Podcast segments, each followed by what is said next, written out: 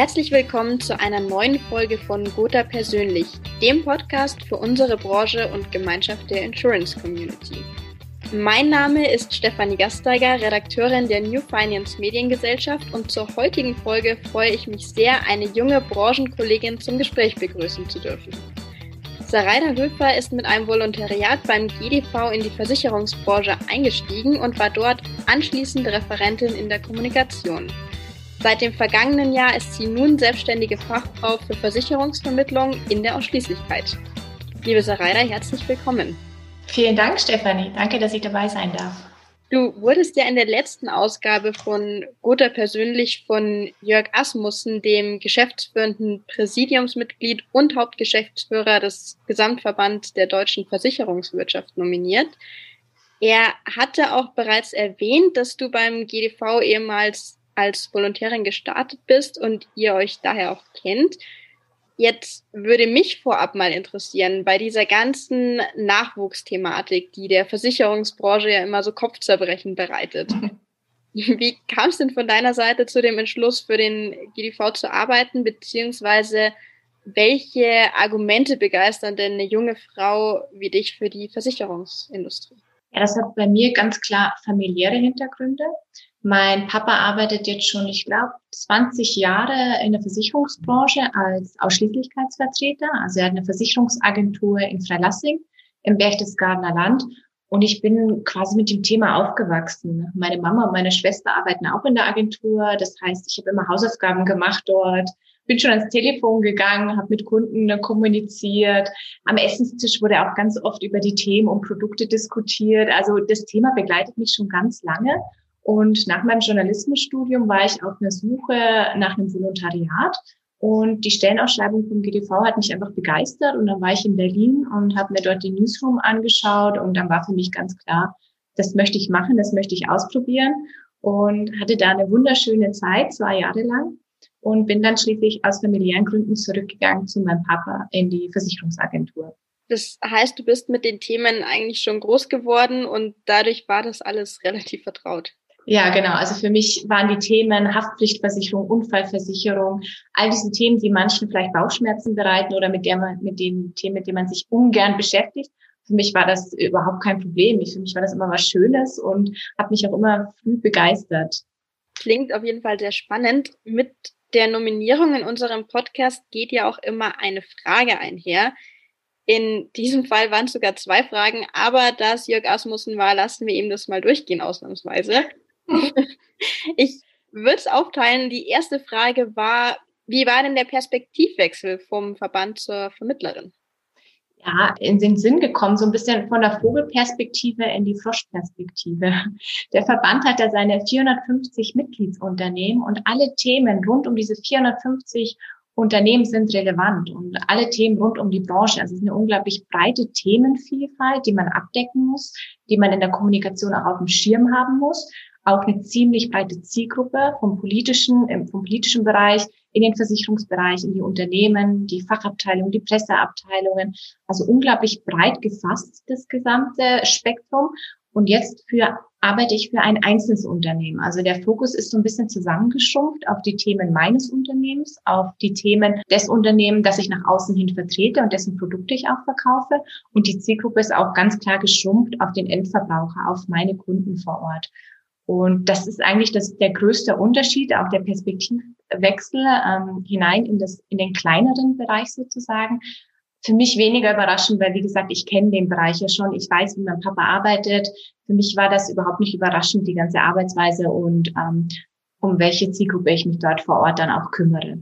War das denn dann auch die Motivation zu sagen, man verkleinert sich und fokussiert sich da ein bisschen spitzer auf den Kunden, anstatt jetzt größere Bereiche da abzudecken?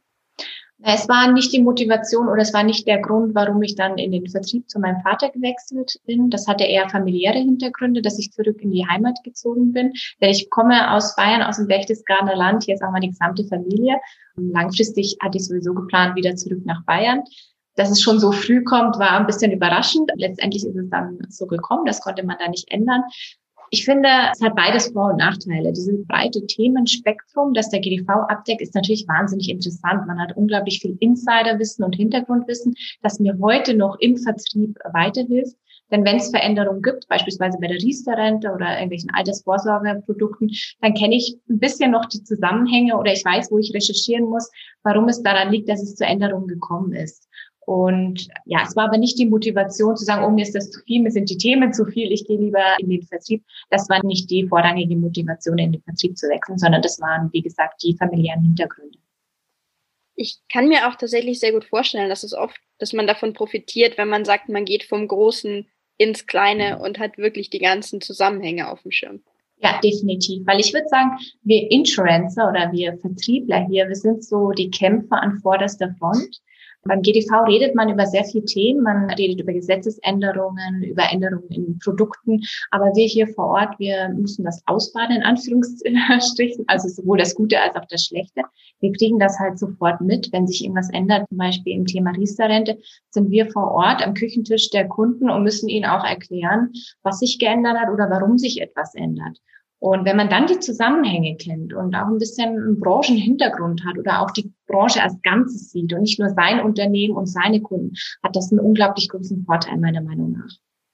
Kann ich mir absolut vorstellen, auch so von den Stimmen, die ich bisher gehört habe, die bestätigen das ja auch immer wieder, wie wichtig einfach dieser persönliche Aspekt in der ganzen Branche ist. Ja. Jetzt kommen wir zum zweiten Teil der Frage. Du hast es gerade schon erwähnt auch. Ich nenn's mal deinen Nebenjob und bin gespannt, ob du die Titulierung gleich noch ein bisschen korrigieren möchtest. Denn es geht um die Insurancer-Kampagne des GDV. Und die Frage dazu war, was macht man eigentlich als Insurancerin? Der Begriff kursiert ja jetzt schon geraume Zeit in der Branche und wurde von den meisten wohl auch schon aufgeschnappt. Aber hol unsere Zuhörer und auch mich doch gern nochmal ab, worum es sich genau handelt und was deine Aufgabe ist.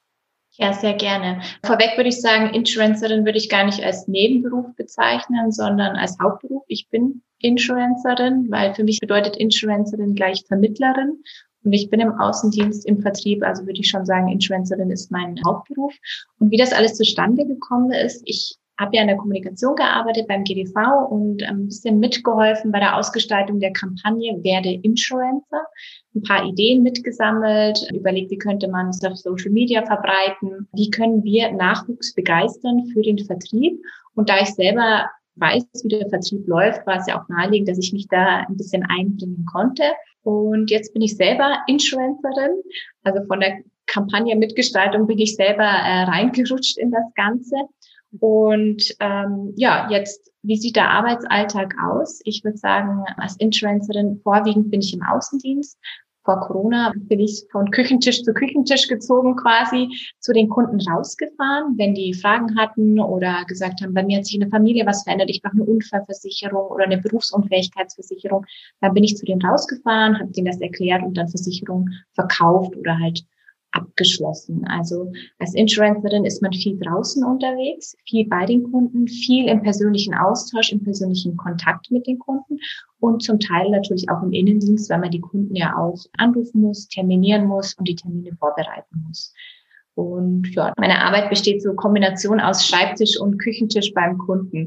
Weil man sitzt natürlich auch eine gewisse Zeit am Schreibtisch, dann ist man viel im Auto unterwegs. Wir arbeiten hier im Berchtesgadener Land, das ist ein ländlicher Bereich. Und wenn man zum Bauern in die Ramsau rausfahren muss, das ist bei uns so ein ganz abgelegener Ort, dann ist man schon mal ein oder zwei Stunden im Auto unterwegs zu dem Kunden. Aber das macht, glaube ich, auch den Reiz dieses Jobs aus, dass man in den privaten Haushalt der Kunden reinkommt. Man sitzt am Küchentisch, man sieht die Gegebenheiten, man trinkt einen Kaffee, man isst einen Kuchen mit dem Kunden zusammen und ist da so ein bisschen im Austausch und dann verkauft sich das Produkt fast schon von selber, wenn man einmal drin ist beim Kunden.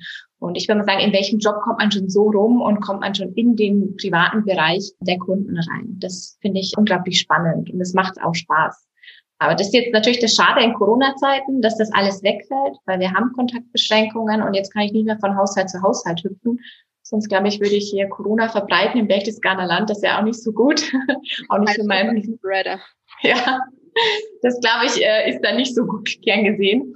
Ja, aber das noch vor Corona, das ist natürlich einer der schönsten Teile unseres Jobs, dass wir unglaublich viel unterwegs sind und immer persönlich vor Ort sind beim Kunden. Absolut. Also auch hier wieder der persönliche Aspekt, der auf gar keinen Fall unterschätzt werden darf in der ganzen Branche.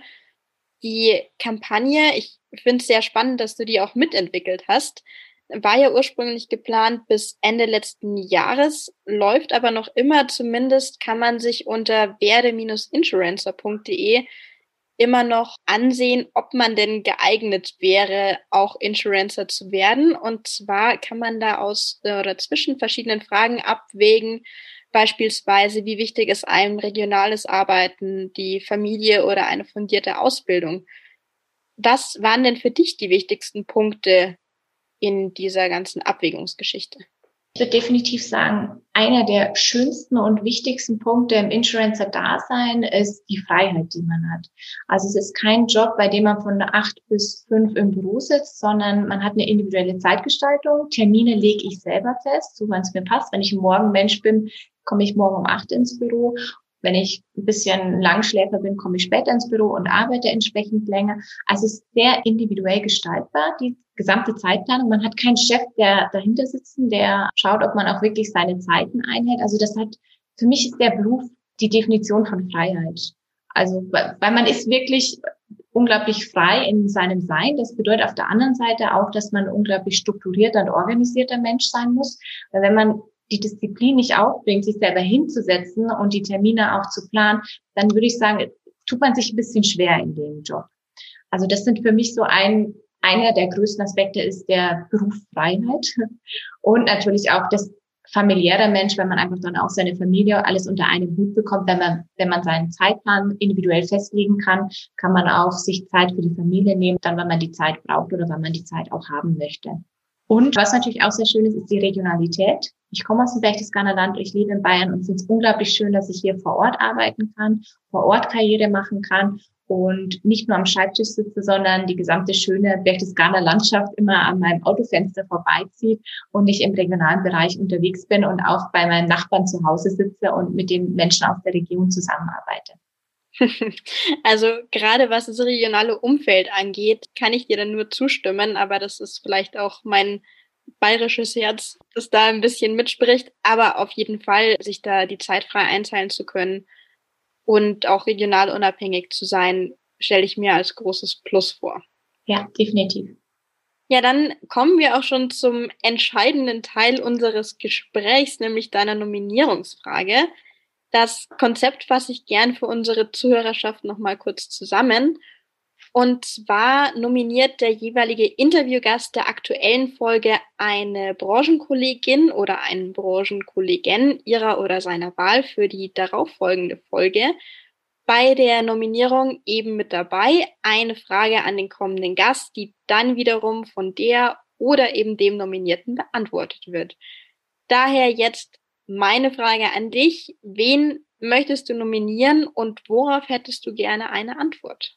Ich würde mal gerne starten mit meiner Nominierungsfrage, denn bei mir war es erst die Frage und dann habe ich mir den Kandidaten, den passenden Kandidaten zur Frage überlegt. Ich habe es ja vorher schon erwähnt, dass sich der Vertrieb in Corona-Zeiten etwas verändert hat oder verändern musste und noch in der Veränderung drin ist. Und ich stelle mir häufig die Frage, wie sieht denn der Vertrieb in der Zukunft aus? Und ich mache mir Gedanken darum, ob der klassische Außendienst, den mein Vater und ich noch betreiben, also rausfahren zum Kunden, ein bisschen an Relevanz verliert in Zeiten der Digitalisierung. Und ich habe dann recherchiert, welche Personen sind denn schon digitalisiert aufgestellt, gehen neue Wege im Vertrieb und da bin ich auf den Christian Schwalb gestoßen, den Gründer und Geschäftsführer der BSC GmbH, ein ungebundener Finanz- und Versicherungsspezialist. Und ihm würde ich gerne die Frage stellen, wie sieht er denn den Vertrieb in Zukunft und braucht es überhaupt noch die klassischen Außendienstmitarbeiter? In Ordnung. Die Frage ist dann damit sozusagen eingeloggt und wir hören hoffentlich in der nächsten Folge Gotha persönlich dann die Antwort darauf von Christian Schwalb. Liebe Sarada, dir ganz vielen Dank für das spannende Gespräch. Weiterhin alles Gute und selbstverständlich auch viel Erfolg als Insurancerin. Danke dir, Stefanie.